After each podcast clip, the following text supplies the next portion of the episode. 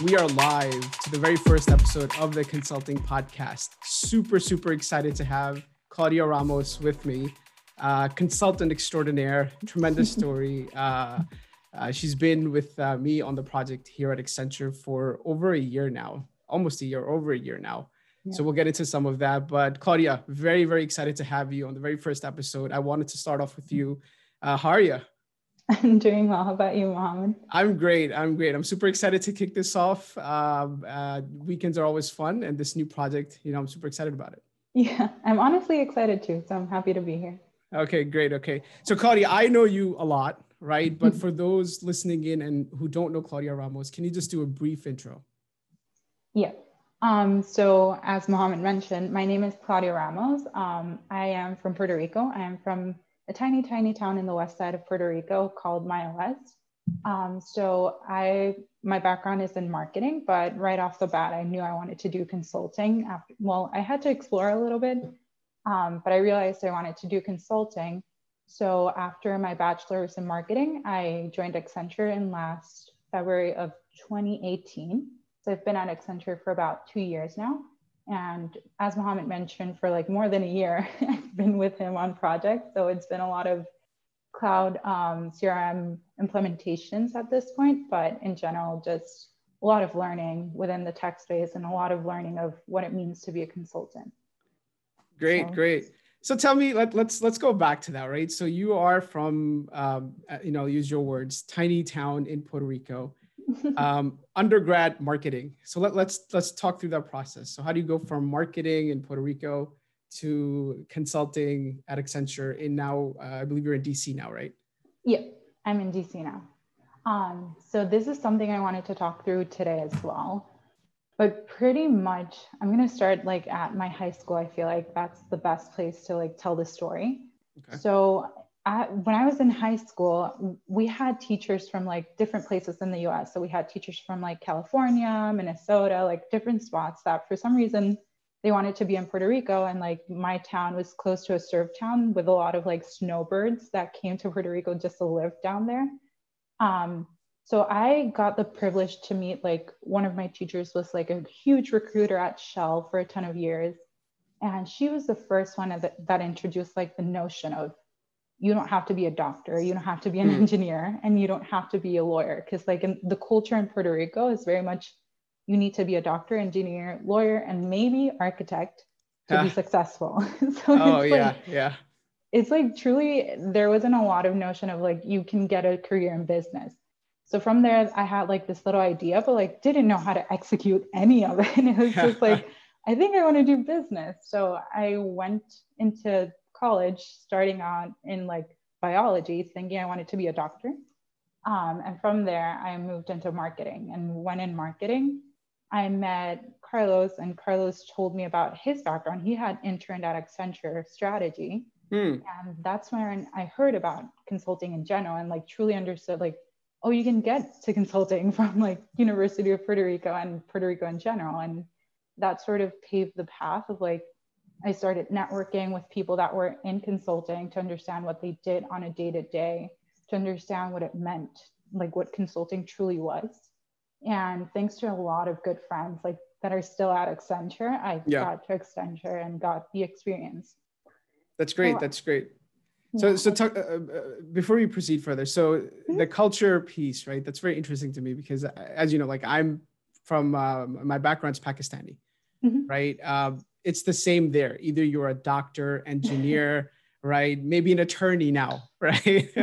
Architect, not so much, right? Not not uh not so focused there. But if you're a doctor and engineer, you've probably on the in, in their terms, you're the cream of the crop, right? From a career perspective. Mm-hmm. So was there a lot of uh, uh, cultural challenges? You know, a lot of convincing done to sort of penetrate into at least your goal was consulting, right, or business, right, and and through marketing, uh, at least when you're in Puerto Rico? Mm-hmm. So I think 100%. Like, uh, even to this day, my mom doesn't really understand what I do. Like, oh, tell me about it, right? Tell me about it. my dad like, still thinks I, I don't work. she's like, "What is your title now?" And I'm like, "Consultant." And she's like, "Ah, what does that mean? What's the difference?" so it's like she's always been very supportive, but to her, okay. it's like my sister's a doctor, she's a doctor. So it's like she knew ah. my sister's path. And for me, I was just like, no, I'm doing business. And she's like, what does that mean? Like, what is yeah. your path? How do you get there? Yeah. yeah so yeah. even to this day, it's like um, I tell her about what I do and she's super interested and excited. But I don't think even with my explanation she understands fully. I i can totally uh, empathize right? And and the it's funny because i started the consulting guy because on a yearly basis or almost on a monthly basis right? I would even if it's fam- family gatherings or talking to my parents i always get the question like what do you do? Right? Mm-hmm. i know you're doing something. You're obviously like getting paid and, and you have a home. You're supporting right? It's everything. But what do you do and it's it's such a tough question to answer for folks who are not in that industry right? Mm-hmm. uh, for them to understand what that means. So it's very funny that this is this is a cross culture right phenomenon or a challenge right to convince our parents and convince our relatives what is it that we do.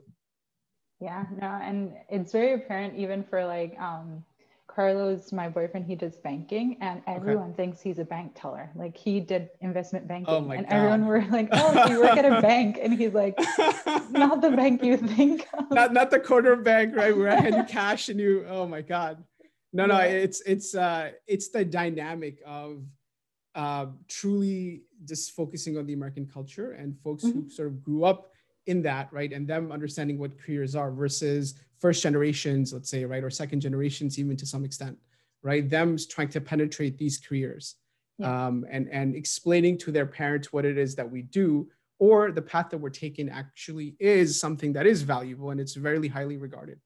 Yeah, no, and I'm very grateful for like my mom's support because even okay. if she doesn't understand, she's always like, "I'm here for you. You got this. Like, keep That's going." That's good. That's good. yeah and you're progressing well right? So we'll get into that in a bit right? Uh, so marketing um, did you work in marketing? Uh, i saw your linkedin it said social media marketing at what point. So talk talk us through that a little bit. So i did a couple of internships in marketing. So honestly what i was interested in within marketing was market research because okay. i was all about like understanding how like market share works and like how you grow your market share. And in general like how do companies succeed based on how, how much they understand their market mm. so that's sort of translated into consulting in a sense because yeah. you need to understand your client um, so it was one of those things of i did a couple of market research um, internships in smaller like spots in puerto rico and i did a couple of social media internships because i feel like everyone knows that marketing is social yeah. media and there's yeah, always opportunities there um, but pretty much from one of my internships, I spent some time with like a little startup in Puerto Rico. And that's when I learned a lot more about market research and like establishing loyalty with the customer and understanding them. Yeah. Um, and after that, I did one of my bigger intern- internships before Accenture that was with um, a consumer products good company. Mm-hmm. So I did sales for them. Okay. Which is like all intertwined a little bit, but it was interesting to see because it was a career track within that company of like this is how you get to c suite because hmm. to them they knew like consumer product goods sales is like number one. Yeah yeah so yeah. and were very, these were these internships or was it after undergrad that you did internships. all internships. okay. Yes. My, so, so you definitely went and, and very focused during your undergrad to land these internships in the business and marketing space very deliberately yeah so it was a little bit aggressive as well because okay. I spent my first two years focused on like water polo and swimming. Yes. So and the and the and the Olympic trials. So we'll get into that in a second. so it was like my last couple of years. I was like, I need internships. I need to get like into business. Yeah. I really want to yeah. understand it.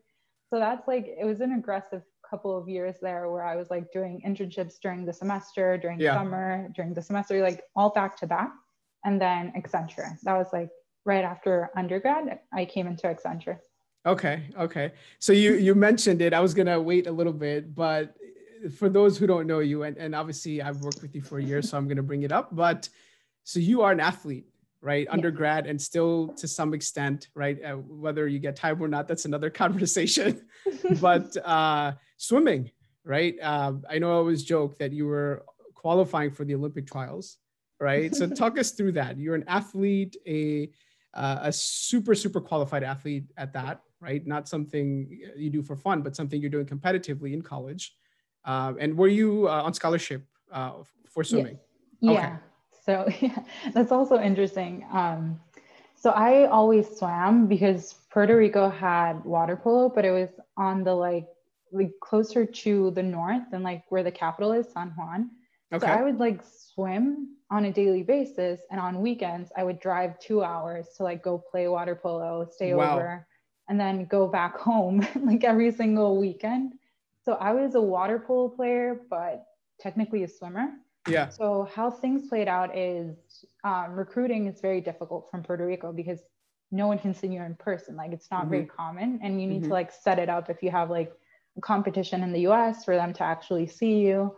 So it's difficult in general. Um, so I ended up staying in Puerto Rico, and I had it's Division two varsity swim. So okay. I did varsity swim for a while, but before going into college and even throughout college, I was in the Puerto Rico national team. So it wasn't Olympics. Everyone thinks Olympics, but I went to like Worlds, um, Central American Games. So I played a lot with like. It's close enough. it, it's if you put national in front of it. See, at least for me, right? So I I am a terrible, terrible swimmer, right? I, I never picked up the skill set. My parents never forced me to learn. Uh, I could probably survive if I get thrown into a pool for roughly 30 seconds, and then I'm gassed out. I need to find the nearest corner so when you tell me that you're you're competing at a national event, to me that's Olympic level, right? and uh, it's uh, that's that's where I come from. Yeah, no, honestly, like the hours, I don't I don't think differ too much. Like I would put yeah. in close to 20 hours a week or a little bit more. Like yeah, it was like even I started very early on, like nine years old. I was doing mm. this. So I remember at one point someone was like asking us, like, don't you miss like your normal life? And we were like, this is all we've known. Like this is this is all I know. This is normal. What do you mean normal? Yeah. it was like, yeah, practice. That's my day to day. What do you mean mm. normal? mm. So how how was it senior year where you pivoted from okay, like swimming is great, right? But now I need to pivot to um, a, a business career, right? Talk us through that mindset a little bit. Yeah. so I wish it had been senior year because it okay. would have helped me, but it was a little later on because like it's it's mm. tough, right? When you are an athlete, thinking like you're retired, quote unquote, is like the roughest word to say. You're like, yeah. yeah. you're like, I'm a retired athlete. So like I stuck to it for like first year of college and then second year. And in college, you come to realize like this truly isn't a career. Like I can't play water polo for the rest of my life. I can't mm. swim for the rest of my life.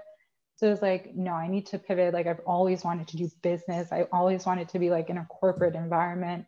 So that's when I like really honed in on that and like everything. Like honestly, my first couple of like positions and like internships were because of swimming and water polo because I had like a network. ah, okay. Okay. So I was like, can I help you out? Like, how's your like how are you doing with your social media? And like all of that sort of snowballed into like actual very nice. internships. Very, very good. So you use the position and your experience and the people that you met and leverage that to get to your first, let's say, internship or your first step towards the career that you wanted. Yeah. Which is and very was... similar to what you have to do in consulting, right? So I, I'm I'm drawing parallels of Claudia growing up, right? and setting the stage up for the beast of a consultant that you are, right? And try trying to make the connect honestly, like I really like to think of this whenever I'm like having a hard week. I'm like, think back, like this is how it all started because like I remember being super adamant about like whatever extracurriculars I'm doing, I want to mm-hmm. do outside of business. Cause like yeah. I see these people every day. I need to understand what's going on in like the engineering school, what's going on in like our art agriculture school, like yeah, chemical yeah. school, like whatever it was within the university, I like wanted to branch out. Yeah. And yeah, that's how I saw it in consulting. I was like, I get to see all these industries, but from mm. the business lens. Very nice. Very nice. So um, your boyfriend was the one who had the internship mm-hmm. at Accenture. Yeah. Did you also follow that track and you came through as an intern, or did you apply directly from undergrad or university and, and get in that way? So I had to go directly into like um, full time. Like I applied directly into full time because okay. I would I already had locked down my sales internship with the consumer okay. products good company. So I was late for that round and I was like, oh, okay, so I'll apply for full time. So that's how it went. But like even a year in advance, I was like still making those connections of like, these are the recruiters that go to Puerto Rico. So I want to keep in touch with them. Yeah. And they became very, very close friends. Like even when I got my promotion this week, I like called one of them up. I was like, thank you so much. Like, oh wow. the first person I wanted to tell. And he's like, you better tell me. Nice. so, like, yeah. I think it's, it's also nice. networking. that that's great that's great and it, it's it's it's a key skill to have as you probably know now right mm-hmm. two years into accenture uh, it, everything from the projects that you get to how you, you know we'll talk about this at some point too how fast you progress right all of it is dependent at some level to your network right yeah. and if you're part of the family or you're not mm-hmm. um, and and and this is true for any i would say corporate job right it's not just consulting because um, I like talking about this a lot, as you know, is you have to break it down into the the innate sort of uh, thought process humans have, right? We we through evolution we grew up in like packs, right? So the sense of community is is sort of ingrained in us, right? And that is what we call networking in corporate terms now, right? You have a network that's your pack that's going to hunt and gather and and grow each hmm. other together. Um, and and if you're not part of that pack, right, you're you're it's going to be very difficult for you to uh, either progress at the speed that you want or get the engagements or the you know the meal of the day that the other pack hunted it, it's it's very true you could easily mm-hmm. draw that parallel no that's interesting because i see it now right? Like yeah. even when onboarding or like getting into accenture they were always like networking networking networking. And yeah. like, what does that even mean? And like in, in this environment like what do you mean? And then throughout two years like it became super apparent like truly it, it's a key piece of consulting. Yeah. And i understand it now. Like with that analogy i feel like it makes more and more sense yeah. honestly no I, it took me uh, I've, I've been now eight and a half years. It took me that long to yeah, draw the parallel so. So i it, this is interesting. You're, you're two years in. Um, I, I always ask this um, anyone i meet and we talked about how difficult it is to define our career right? So two years into accenture now you're a consultant. And for those who are not from Accenture, we're two levels below consultant. So you come in as an analyst, um, then you get promoted into senior analyst, and then you land at consultant, right? So, so Claudia uh, did that in, in probably one of the fastest I've seen at Accenture in eight and a half years, in two years. So uh, we'll talk about your progression in a second. But before that, um, define consulting. Now that hmm. you've been there two years, what, what is consulting, Claudia? So I hopefully I don't use too much jargon here. Any, anything you want, right? This this is on you. no. So and honestly, I'm doing this so I understand, right? I'll collectively put it together, but go for it. I think consulting is understanding how you can partner with your client to deliver like true value, whatever that might be. Is it a new tool? Is it a new sort of way of doing business? Is it a new way of structuring themselves? Like, I think mm-hmm. truly it it might sound like it's all jargon, but when you're here, when you're doing consulting, you understand like if your client is your partner and if you're truly helping them succeed, that's what it's all about. Like that's yeah. truly the end game. So that's Very nice how I would put, put it. so, so client value, delivering client value in ways the client may not know themselves. If I had to summarize. Yeah, pretty much. And like even identifying ways to deliver that value because they might not see the gaps that you're seeing. So okay. it's your job to let them know, like, I think I could help in X, Y, and Z because we have that. Like we we we're familiar with it as consultants. Yeah. Very nice. Very nice. Okay, so now taking a step back, uh, year one for Claudia at Accenture as an analyst. Talk mm-hmm. us through that. Year one. Year one was. I, and I, I, I'm deliberately uh, talking about year one and then I'll go into year two because your year two is some people's year four or five, right? so let, let, let's, I want to see where that exponential growth and, and what opportunity and what you did uh, for, for the viewers listening in that they could follow to get mm-hmm. a same uh, similar trajectory. Yeah. So year one, um, very first day in, it was like my very first time like moving to the States. So that was all very okay. exciting. And in general, like I was all for it. Like I was very excited to be a part of Accenture. Mm-hmm. Um, very first project, I was with a large chemical company. So I it was not the industry I wanted to be at. Like I've always wanted to be a part of financial services and work with a client within finance. Mm-hmm.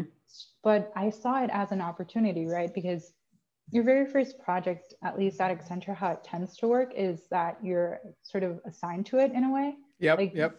So I was assigned there, but I saw it as a growth opportunity anyway. To me, it was like it's not truly my goal industry, but there's so much learning to do regardless. Like mm-hmm. I really spent the time just trying to plug myself into wherever I saw people needed help. So I was like, oh, you're going to a meeting? Let me take notes. Let me help you out. Like, how can I help you prepare? Right. Because like my role was a sort of data analyst, um, more or less, but it wasn't like hardcore data. It was more so just understanding what we were doing with the program and then communicating it back in status reports, working with the client to understand where we could like speed things up or like where we were going pretty far ahead and everything was going well because it was a site migration program. So it was something that the client always wanted to understand how are we doing with our sites, what's going on. Okay. Um, so I think that first year truly was about a lot of learning, a lot of learning mm. of what is consulting, a lot of learning of if you don't know something, don't be afraid to ask because mm-hmm. I tell this to like every single new joiner or buddy I get. It's like, we're here with you. Like, we're a team. And I remember like my very first two to three weeks, I spent like all my day with one of the other analysts that had been at Accenture for like almost a year. Mm-hmm. He taught me so much. It's insane. Hmm. So that's where I first started to notice like your network truly guides you at Accenture. Right. He, it wasn't only him. We ended up being sort of a group of analysts helping each other out, understanding the realm of what it meant to have this role, have this job. So it was all about like, oh, you don't know this shortcut? Let me help you out. I'll teach it to you. Oh, you don't very know nice. X, Y, and Z? Let me help you out. Let me teach it to you. And we're still very close at, yeah, yeah, to yeah. this day. Who, who so, is this? Let's let's give them a shout out. Max Elrod, I have to 100% give him a shout out. He taught me so Max, much about like Max. Yes. if you're hearing this, would love to have you on. And, yes. and, and I want to hear your side of the story. yeah. And I have like a couple more people, but like from the analyst pool, it was like yeah. Janelle Jackson, Jared, I'm not going to say his last name, David Millington, and higher up was like Amy Capitan. Like I had yeah. a ton of people that truly from the get go were there for me. They were there to like help me grow and succeed. Excellent. Yeah. So I think this is interesting, right? Like how I pivoted into finance though was I was at my current role and I noticed in like one of those group chats with like all the analysts, someone was like, Hey, I'm looking for a PM in a large like financial services client. And like I wrote up so quick. I was like, I'm interested in what's going on. Like, what is this role? And that's where I landed at my current client and where I met you. Was this was this uh, Lisa Lisa Diaz? Yes, yes. Lisa's role. Yeah, she posted. I love it. Lisa. yes, she's amazing. She is. I, like, she is. Stalked her for like a week. I was like, "Is the role still open? Do you still need a backfill?" it's very so. interesting. Um, just just to digress a little bit there. So the uh, we we're not going to say the client name um, for obvious reasons, but. Uh, that was a it's a massive project that we're working on there right? There's multiple different engagements within an engagement. Uh, and lisa was the one sort of um, I, I hate using the word analyst for it right? But she truly was uh, the foundation if you will of the different work streams you know whether it's crm whether it's the other things that are going on.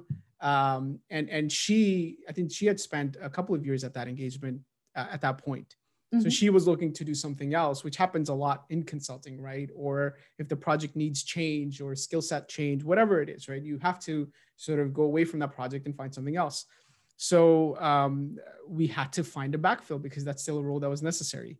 And and the the criteria that we had discussed right before opening up a role was, you know, the threshold or the level we we need to find is either a Lisa, which is a very tall order to start with, right? Or better right? So it's not it's not find someone off the uh, you know the analyst pool and have them get staffed. It is some uh, you know you do need someone who can uh, operate at a much higher level because you know as you know it is a very uh, exciting but tough client mm-hmm. right? It, it, there's a lot of uh, change that that client is going through and you need someone who can control the environment in a very very pleasant way if, if i will right? And the pleasant piece is is critical there right? And that's where i i, I faltered a little bit right? So we'll go there. But but claudia you know we, we uh, you were interviewed you came in and and the rest is history at that point right? You came in you were shadowing initially right mm-hmm. lisa? And uh, uh, you weren't directly working in the same uh, work stream as I was right off the bat, but that transition happened, you know, a couple months down the road. Yeah. Uh, but okay, so now you're in FS. So mm-hmm. what's your goal in FS? So first year, you're a sponge. You're consuming everything. Yeah. You are proactively asking everyone to have, you know, for you to support them. Yeah. Right. And now you have got your first lead into FS. Yeah. So my very first lead, I think um, something to note was like I was not directly in your work stream, but I would see how you guys would work.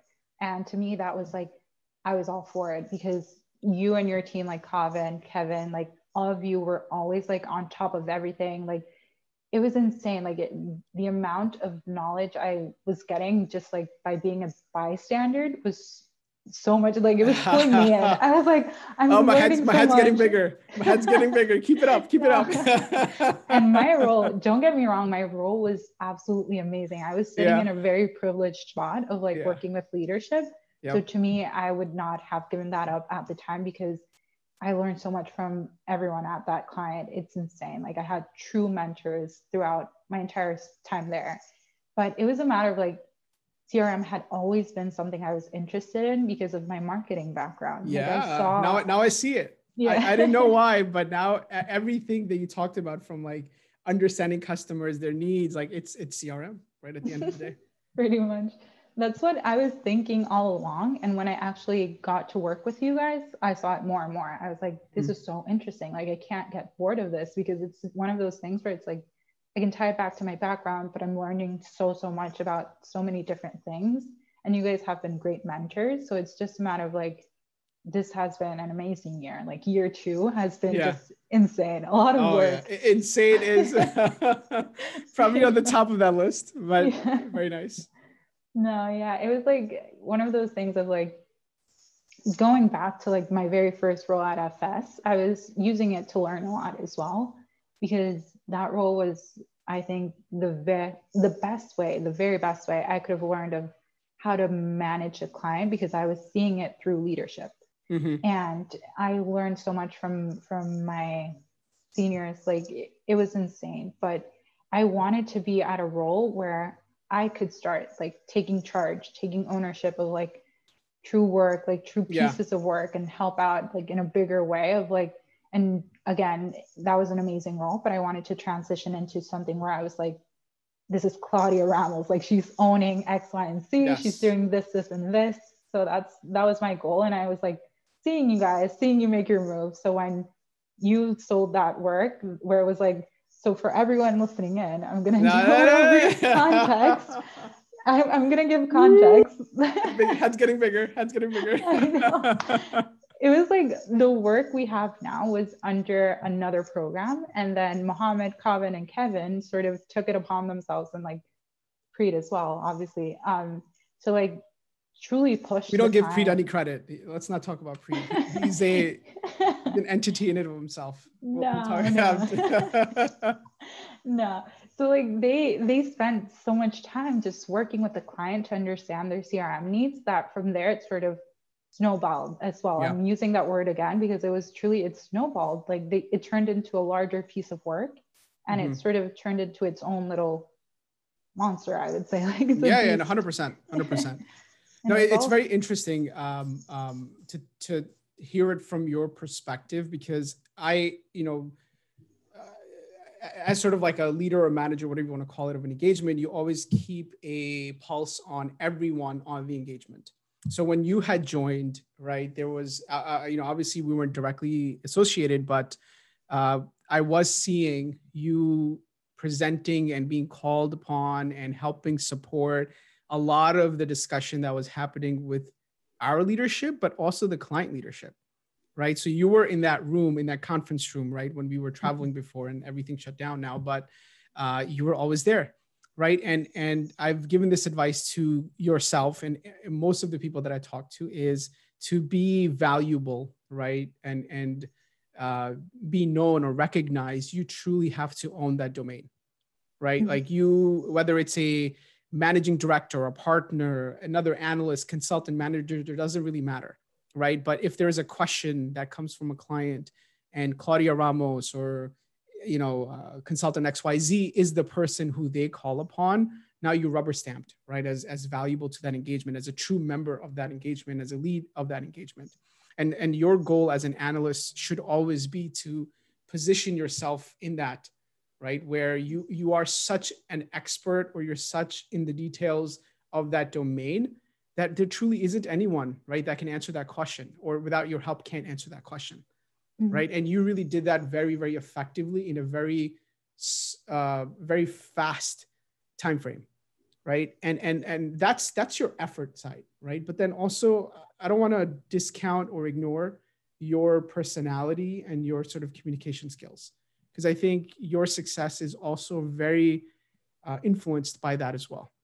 And I see that every day, right? Even now on the work that we do now, right? I think 50% of it is managing uh, uh, different folks on the client side and internal, right? Mm-hmm. So, and by management, I don't mean like you're giving them tasks. I mean more from a expectation management, more from how you communicate certain news, right? How do you keep people honest on certain timelines? right and and you do that very very effectively in such a pleasant way that people want to work with you I hope so. no, I, I, I, hope that's the case. Uh, I that's see what it, I strive right? for. yeah. So, uh, but, but I don't think people should ignore, right? And and hopefully they get this picture now about you is don't don't let the the you know what you see on the face, right? And and what's coming out of the mouth. Uh, it, ever fool you in the monster that's in you, right? like you, you're a you know Division One athlete, right? You are a go-getter, right? You are a sponge of information, right? That just sucks it up, right, and turns it around in a very fast method. So there's madness behind a very calm sort of silhouette, right? And that that is, I I think that is an amazing quality that you have, right? And and then sort of it's necessary in in our industry. Mm-hmm. 100% especially with like um, everything happens so quickly at least in our project. Oh yeah. At least in our program well, our client. It's just like i feel like you can never let go of like that ease because it's very quick to get into the weeds to get into like the frustrations of like this is going so quickly. Yeah no it's funny right? Because when you're looking for a career in consulting one of the sales pitch you get is you know a year in consulting is five years or four years in industry mm-hmm. right but if you really sit down and think about that, that means that shit's happening at a very, very fast pace. yeah. what you have to do in 24 hours is, you know, times five that normal person has to do. So it's it's it's the you know counter argument to it, but it's very true, right? To to change culture, to change processes, to change. Uh, I hate the word transform, right? Yeah, it's very jargony and consultant, right? But to really do that, right, you you have to sort of hit it hard, right? And and hit it where um, where change is needed very fast. Mm-hmm. No, yeah, hundred percent. And it's it's one of those things of like I really wanted to be here. I really wanted to be in this seat of like everything's going 200 miles an hour. Yeah. Because when you're young, when you're fresh out of college, that's what you need. That's what you want. Like you want to learn as much as you can as quickly as possible and just like mm-hmm. build upon it and build upon it, build upon it that was my goal and that's what i continue to like focus on throughout my time at accenture i feel like. Very nice very nice.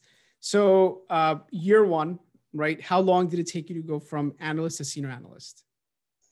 So that one i because of the cycles and how it works i was up for like mid-years what we call mid-years and i had to explain this recently. Mid-year does not mean like june july. For us it means like february because of like our fiscal year and how everything's set up. Yeah. Um, so in February, I was senior analyst, and that was a big sort of thanks to like Rajiv, Eileen, and everyone that shaped me on that very first financial services client. Yep. Just because they were mentors from the start as well. They were there there for me, like giving me the support. So senior analyst within almost a year, I would say, just because of how the cycles went down. A little bit more than a year, actually. Year and a half, let's say. Yes. Okay. Yep. So year and a half senior analyst. And then at that point, I was at CRM. well, continue. I, I, want everyone to hear this. So you, let's do the math, right? Claudia has been at Accenture for two years. And we stated in the beginning, Claudia is a consultant, right? so you go from uh, analyst to senior analyst, year and a half. And yeah. then you go from senior analyst to consultant in how fast? A couple of months, only like six months. six months. yeah. So I, I, for everyone listening, you know, I, I'm very, very curious if if you know anyone personally, right, that has beat that, right? Uh, six six months uh, to a promotion, it is extremely, extremely um, aggressive, and it is well deserved by every regard right? I mean, you're, and I, I say this because I know you. Obviously, there's others that don't know you, right? That are um, that are probably going to say that this is something that you probably got lucky or you got into the right project, whatever the case may be, right? But um, keeping in mind, right, you made the jump from analyst to consultant in two years. I think that is the fastest you can do it, hands down. Right? I don't think any anything faster is possible. And if I double click into that, right, another jargon, uh, six months. I, I got to do a video on like jargon. I, it's it's uh, I'll tell you a story after this, but but yeah, six months. It's it's uh, congratulations. Thank you. And I have to say, like, I really have to take the moment since I've been doing shout outs all throughout. I have to take the moment of like, again, networking came into play. Like, yeah, I leaned on my network because I knew of people like a couple folks from back home, like Lauren and David. They're from UPR as well. They were they hit it at two years with a lot of hard work as well. Okay. So I went to them. I was like, how did you do it? How did you make this happen? Like, what did you see? Like, did you just go for it, work with your like career counselor? How did it work? And they yeah. guided me through it. And then additional to that, when I started getting the questions of like, oh, you're going for it? You've only been a senior analyst for two months. Yeah. I leaned on other folks, like people I knew that had a quick turnaround as well. Like Ryan, a friend from my very first project as well. He was like, mm-hmm. he wrote up his his sort of like how it all happened for him. Okay. And I sent that to like people within our project so they would understand like I've seen it happen other places. Like I feel like there are case use cases for like this is why I'm I'm going for this right now and why yeah. I'm interested in being a consultant. 100% 100% and just to give you some perspective so um, it, it is very possible right and you've now given like three four names that folks that yes. did go from one to two years into analyst to consultant.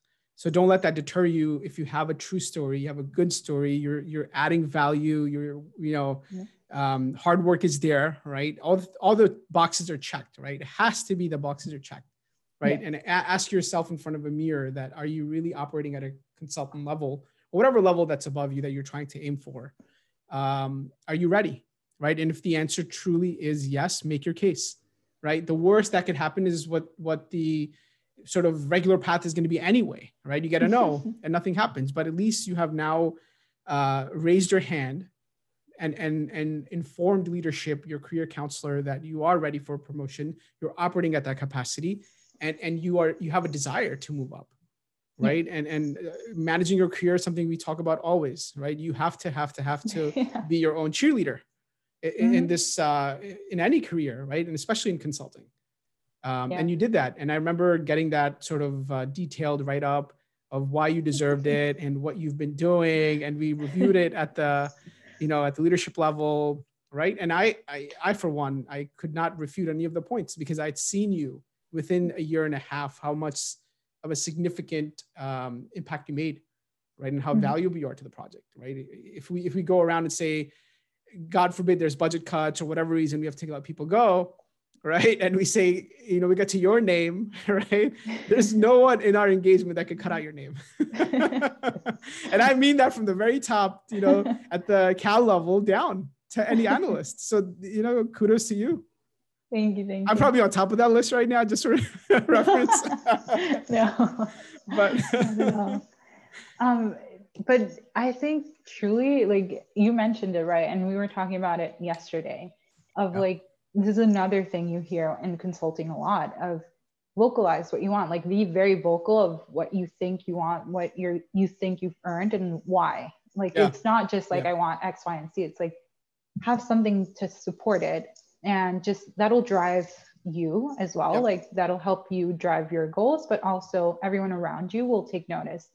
And it's great advice i got from you. And it's great advice that like even from the start like i feel like those are the two key points we learned like right starting consulting of like networking and be vocal about your goals. And you come into it thinking like what does that mean? Like yeah. what does that mean? And the drive your career quote. And it's like it's literally our day to day like at the yeah. end of it. Like you learn more and more. It's very true. It's very true. Yeah. It is. It is. It is. And and uh you know we always we always say that it, it's it, there's going to be um what people think is your career path right? And and some of it is influenced by personal sort of uh, uh, expectations, right? Or or how you think you you know you need your team members to help your overall agenda be successful, and then there's your internal thought process, mm-hmm. right? And and you have to have to have to you know make sure that your internal career trajectory your uh, what you think is success for you gets recognized and you're on that track right? There's no straight track, right? You can never be like, I want to do this and I'm not going to do anything else unless it's this. That's a recipe to get fired, right? but you always have to make sure that the themes are aligned, right? Mm-hmm. If you wanted to go to FS, right? There's a bunch of clients within FS. Don't be specific to one, right? Mm-hmm. If you want to do a specific uh, functional area or a technical area, whatever it may be, right? And there's no right answer for for uh, everyone. It's it's specific to everyone, but make sure you're you're aligned from a theme perspective and you're stepping in that direction every single step. Yes, 100%. So, so with that six month, right? Um, like you, you, we talked about how there's a lot to do, right? Let's talk about a little bit of like work life balance, right? does that exist? Uh, does that not exist?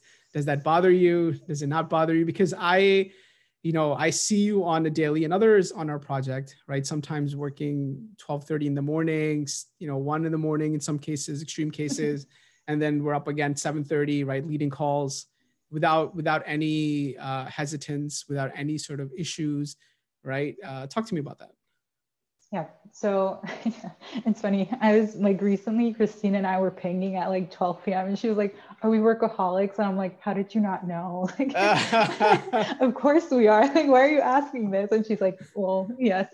No, but pretty much like it's a lot to do. And it's one of those things with like with your drive, you understand that you can't you can't wait until tomorrow to complete X, Y, and C. Like it's gonna delay everything because everything's going so quickly that you need to close things out as quickly as they come in. So it's true, like I spend a lot of time working, and like even my sister and my mom, they bring it up, but they're also supportive of it. My sister is like, Oh, you're working? Oh, FaceTime me while you work at like yeah, 12 p.m. Yeah. And she'll be there for me, like cheer me on a little bit, and then we'll hung, hang up after like 12, 10 to 15 minutes. Um, but in general, like it's one of those things of I really don't mind it. Like when you're we were talking about this as well when you're in growth mode you don't even realize you don't care for work life balance you're like there to learn to like provide that value close out everything that needs to be closed out help out yeah. your team like whatever it might be so yeah i i know it's a lot to do and i know that work life balance the line gets blurred because depending on the day yeah i will absolutely. say i have work life balance but there are some days where it's not where it's, it's not, not there. there it's so true. It's so true. And and I, I one one ping sticks out to me, right? That you had pinged me. Uh, I think it was three or four weeks ago, but we were talking about prepping for some meeting the following day. I think it was about like seven in the afternoon. Um, and uh, I, you know, we were talking about what slides or some whatever spreadsheet we need to create, and I was like, just leave it to tomorrow because I, I hate the fact that we're always working so much or whatever is happening. So I just leave it to, to tomorrow. And you replied back, it's like, Mohammed, I will do it. It's like, you don't know me. And I was like, whoa, whoa, whoa, whoa, whoa. okay. Okay. Okay. So, you know, if, if you're masochistic that way, let's go. Because I was like, I was trying to make a joke out of it. But to me, it was like, you think I'm going to tell you I'm not going to do the slides? It's like, you don't yeah. know me. no, no, it was great. It was great because that, eh, you know, I, I say this to you a lot because you remind me a lot of like when I was sort of coming up, right? The, the ranks and everything. It's, um, and the analogy that I used yesterday with you that I'll, I'll, I'll sort of rephrase it um, and reshare it for the viewers today is it's, it's where your dial is, right? So mm-hmm. when you are, if you're fully dedicated, right? And your aspiration and your goal truly is to uh, make it, right? Let's say whether it's to the next level up, to eventually down the road to a partner, right? You want to bounce out of consulting into something else, whatever that may be, right? You you are in what I call growth mode, mm-hmm. right? Meaning that your knob of your career or your life is on growth. So when you are on growth mode, it requires you sacrifice some other areas of your life right? Everyone that I've seen progress uh, and, and be tremendous on, in their careers and is in growth mode is working, um, working crazy. They're hungry for it, right? They're, they, they ignore, they don't feel the pain of it and they're, they're fighting for it. So if you, if you're in growth mode and you, uh, it's going to sound awful, right? But if you kid yourself and say, I'm going to relax, right? You're going to be eaten up by that hungry dog that's out there who wants it much more than you do, right? Who does not value sleep or you know going out or whatever it may be that that's your pastime as much as you do.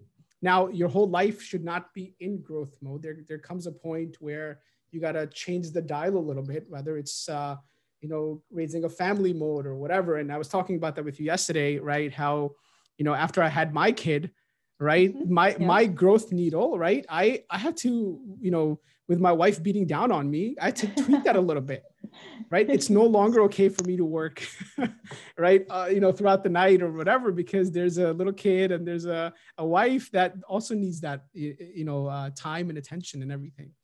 So for you, you, in your case, right, you're doing the right thing. And I, uh, while I agree with work-life balance, I'm a proponent for it, right? I do think there are days and weeks or whatever, or engagements where the focus is needed. Mm-hmm. No, yeah, exactly. That's exactly it. Cause it's not like we're, it's one of those things where it's like, this is a personal decision. It's not 100%. like anyone's going to be like, you absolutely need to stay up to do X, Y, and Z. Exactly. It's something more like it comes within you of like, I really want to complete this when it needs to get done. So I'm going to stay back. I'm going to get this done. And you'll always find a way, right? Because like when I really, really want to work out, I just go at 6 a.m. and then I'm back at it at 7 a.m. Oh, just, you like just working. wake up. You just wake up an hour earlier. yeah, but like you find a way. You find it. I don't know. I honestly think. I tell you, I'm telling you, I have this health thing figured out. But we'll, we'll talk about it in a second. I, oh my god, I still can't believe you think you have it figured out. It, it's it works, Claudia. So I, the way I look at it, right, and I, I I did this in a consulting way as well, right? I was like, mm-hmm. okay, so what what is my goal? my goal is to uh, lose weight, right? So I, you know, over COVID or whatever, you've gained some whatever, and everyone on my project, you're an athlete. There's other athletes like Manoj on our project. Manoj, yeah. Run, you know, they can wake up any time of the day, six, seven, four, five a.m. Doesn't really matter, and go run a marathon, right? Mm-hmm. Like I like the, the the virtual New York marathon. This guy was talking about it casually on a Friday. Yeah, I'm gonna run the marathon tomorrow. haven't really trained, and goes and does it and beats his time ridiculous, and then right? The hikes, the hikes are insane too. Hikes, like he'll do a full. and, that's a that's not that's inhumane, right? From from my perspective. no. So what I thought about it is is how can I achieve my goal with as little as an effort in as fast as a time as I can. right and and one of the things that i was reading and you know these articles come up all the time maybe it's true maybe it's not is um, like running for 30 minutes or an hour only burns like two, 300 calories, mm-hmm. right? So, and that to me is like, what you go eat like a granola bar and that's like, there's 200 calories. So after all that effort, all that blood, blood, sweat, and tears, you burn 200 calories. Oh, F that, right? so how can I shorten the time frame and shorten the effort? And the beautiful answer is you don't eat. Oh my god! so don't go on a water diet for you know two three days and drop that water weight initially, but then your body goes into ketosis, right? And and uh, you'll start losing and dropping those pounds, right? And maybe you'll fluctuate back, right? But you've hit your goal. That's all that matters. For that month or two, you're you're set, and then you could pack it on again and redo this whole thing. Again. But the effort is so little and it's so it's so fast that it's immaterial. It's, it doesn't matter at some point. The pain doesn't matter, or the fact that you're going to gain it back 10 times over doesn't really matter in the oh long run. no, I love to eat and I love to cook. I can't do that. I'd rather work out. I think. but three days, three days, three, four days. That's all it takes. So oh like my, my most aggressive was I I went on a fast, just a water fast for the longest I've done is like three and a half days. Right. And and I, I was down six pounds. And and I'm sure like five of those six was just water weight. Mm-hmm. Right. But I felt a lot better. Right. It was sort of like a detox. It was, you know, my I felt less bloated and and believe it or not, you feel a lot more active, right? The first three days are are uh, or two two three days are like very very difficult. You get those headaches, the coffee headaches, and everything. So I started drinking more coffee in the in the morning, but um, I, it does feel good. Mm-hmm. Now, did I keep those pounds off? Absolutely not. but that's besides the point. My God. it's so difficult, funny. you know, waking up early and running. I, I can't do it. It's it takes a different mind to be honest, it's all because like I have my boyfriend support as well. Because like we during like to your point during COVID, oh boy, like the way I would like de-stress was cooking. So cook I would cook eat, like cook and eat. I know it was like appetizers with like dessert, like the oh, whole man. shebang. Oh man. So, and he's like he and I are very similar in every way, shape, or form. So it, it's like one of those things of like one day I'll wake up and I'll wake him up. And then another day he'll wake up and he'll wake me up. So it's like we like yin and yang it out until we awesome. like get to work out. That's and, like, awesome. He works the same or more as me. And I think that helps me in my work ethic as well. Mm. Because he is from the same mindset. He's very much in growth mode. So it's like I have that support here on a daily basis that like I can work, I can work out, I can cook. Like it's all I'm here for everything. That, that's know. awesome. No, good for you. Good for you. And a supporting partner with a similar mindset, similar sort of passion for success, yeah. right? Makes the world 100%. of a difference. World of a difference. 100%. And even like getting started, like he was the one to introduce me of like, what is consulting and how do you get there? And like, we honestly want to go back to Puerto Rico so bad, even with like Zoom videos or whatever it is, to like mm-hmm. pay it forward. Cause like 100% you don't hear about consulting you don't hear about all these like minority programs to get you into consulting banking x y and z so like yeah. that's a huge goal for me like paying it forward later on or like as soon as i can no i see it in you and i, I think you'll do a tremendous job. I think uh, a lot of people would value um, both both here in the states and puerto rico or anywhere else in the world right that hear yeah. your story and see uh, sort of your trajectory right? Um, just just going up where you were and completely changing that to a fully corporate you know boss lady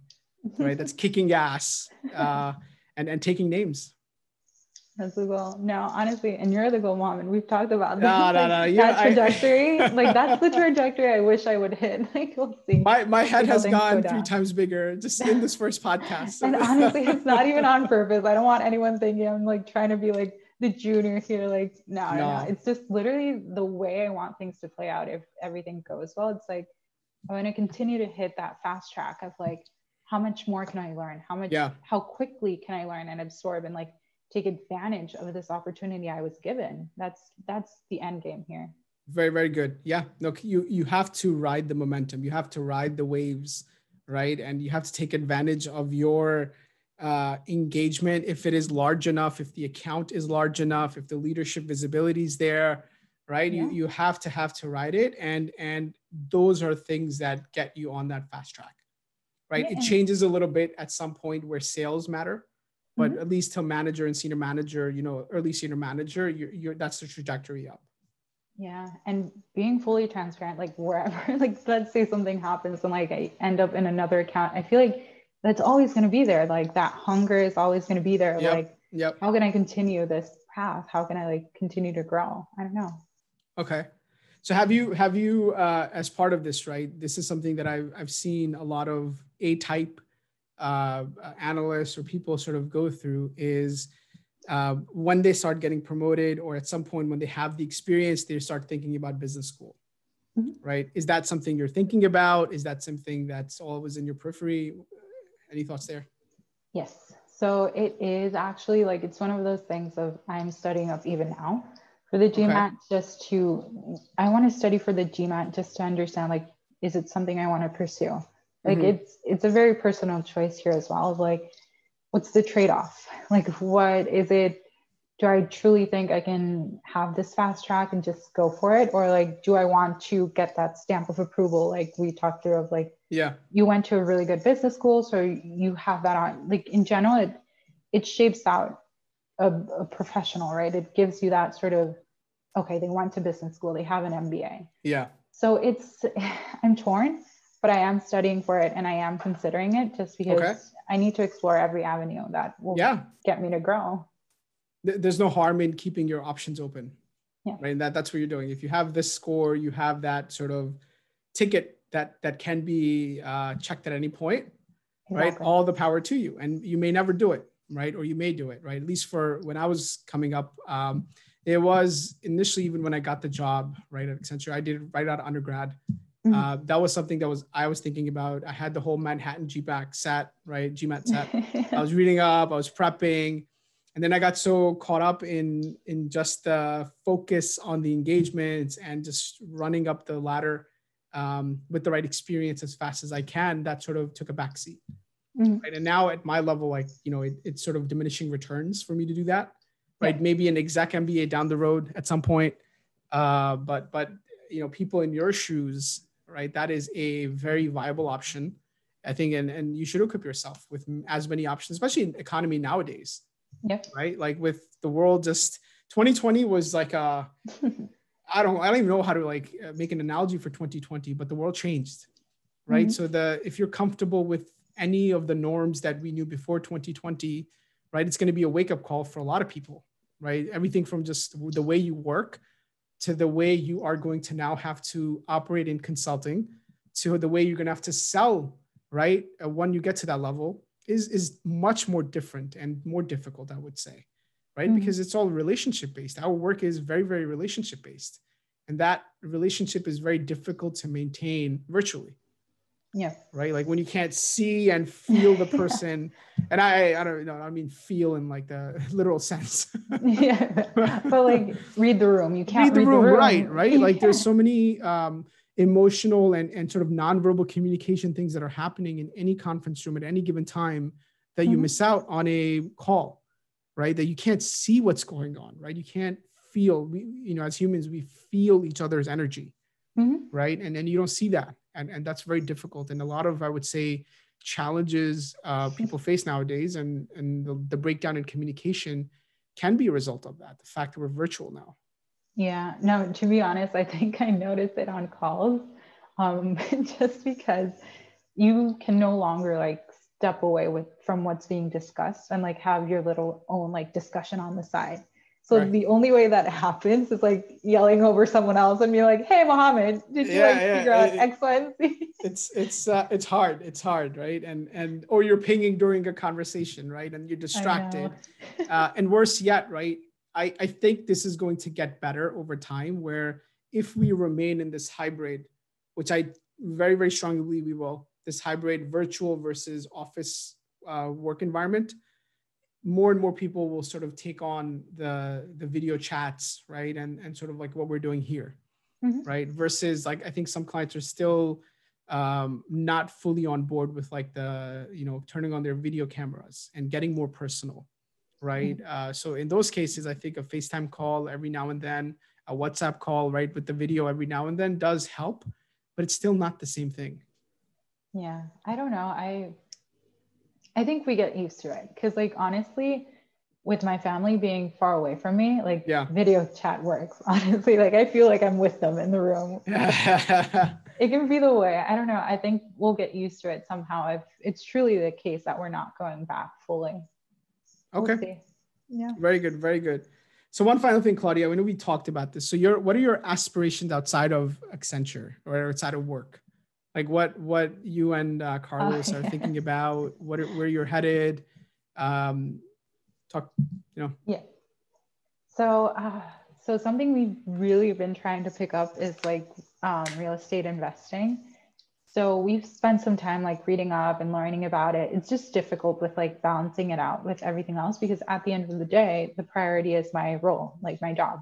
Yes. So it's one of those things of like when we get the time, we'll invest it in it. Um, but it's really like I, I want to learn how to carve out time for it, like be very adamant about spending time in this because at the end of the day, what I want to be able to grow and what we want to be able to grow is something that is sustainable throughout like a long period of time. It's mm-hmm. something that's truly you can sort of have that comfort of knowing that if anything happens, you have something that's equity, literally equity, yeah, standing yeah. there to support you.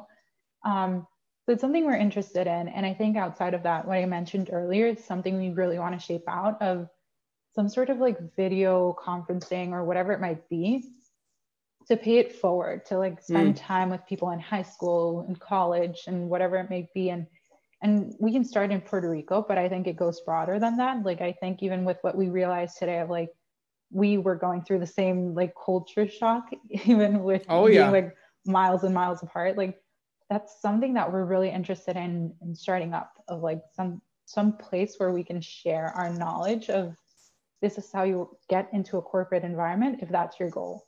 Yeah. And this is what we had to do to get here and we're happy to help. Like how can we help? So I think those are two main things. Um, so it's not a lot of rest during the weekends. I listen, it is to find the time to do all of that on top of everything that's going on. We talked about work-life balance and the lack thereof, right? It's very difficult, right? But I but I don't think it's impossible. Mm-hmm. Right. There's there's a lot of examples of folks that are killing it, right, in the work stream, uh, uh, in the workforce, sorry, right? But then are also killing it in their own personal endeavors, whether it's uh, uh, sort of nonprofit causes or if it's even for-profit partnerships or businesses that they have right mm-hmm. and and it goes back to the fact that you are more than just your immediate career right yeah. the, the whole person that is you it, it's made up of everything right that is your career your personal life your your personal businesses right and you have to progress all of that together in growth mode mm-hmm. right it's you can't can't be uh, specific there's only a certain time frame in your life where you can focus and build it up mm-hmm.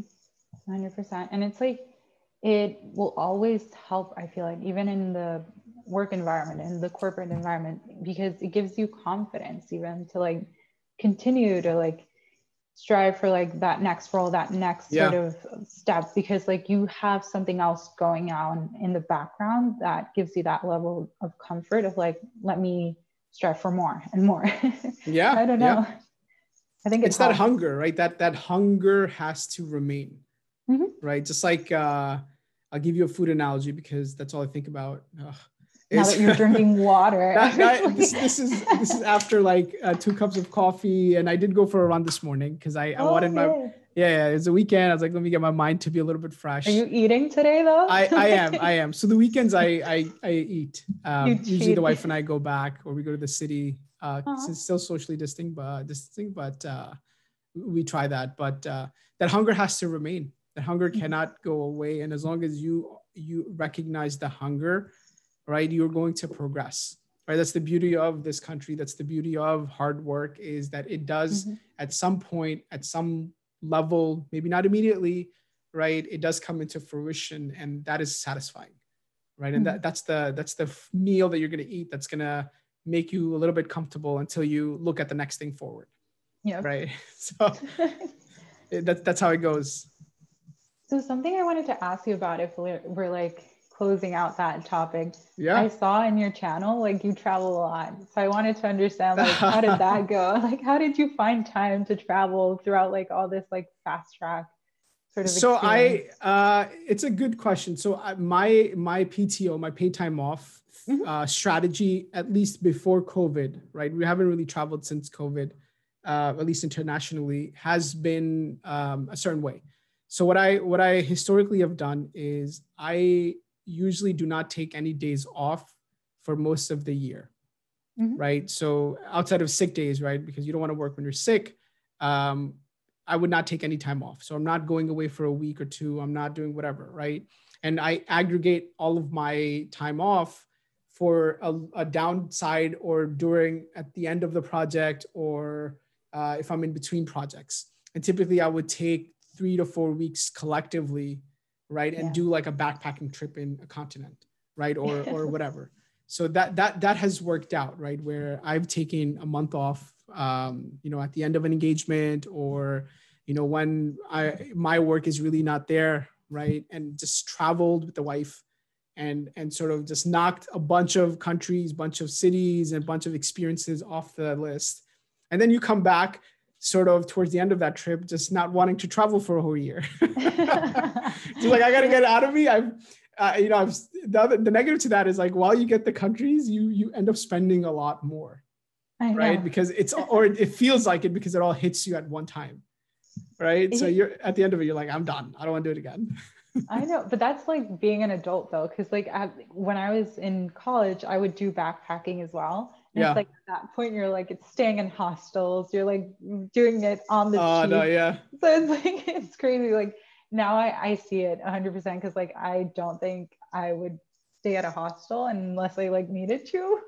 so it's like one of those things of when you grow up, you're like, yes, I need to spend in this vacation. But it's amazing you get to do that because like that's a goal of mine if i ever get the time of like i want to continue to travel you have to you have to you have to find the time to do certain things like i said growth mode doesn't mean you give up on everything in life mm-hmm. right growth means that you're just growing in all aspects of life right and one of them is to make yourself aware of the world right i think traveling is i know a lot of people say it it's a cliche right but it is true to some extent it opens you up it yeah. opens you up to other people's beliefs. It opens you up to other people's sort of ideologies, cultures, right? And you become a better, well-rounded person overall, right? And in our industry, where I mean, look around you, right? In our project, there's people from like four different continents, just in our engagement. I know. Right. And it's, that's the beauty of it. love it. Yeah. There, there's there's all sorts of countries, all sorts of peoples with their backgrounds, and it's beautiful.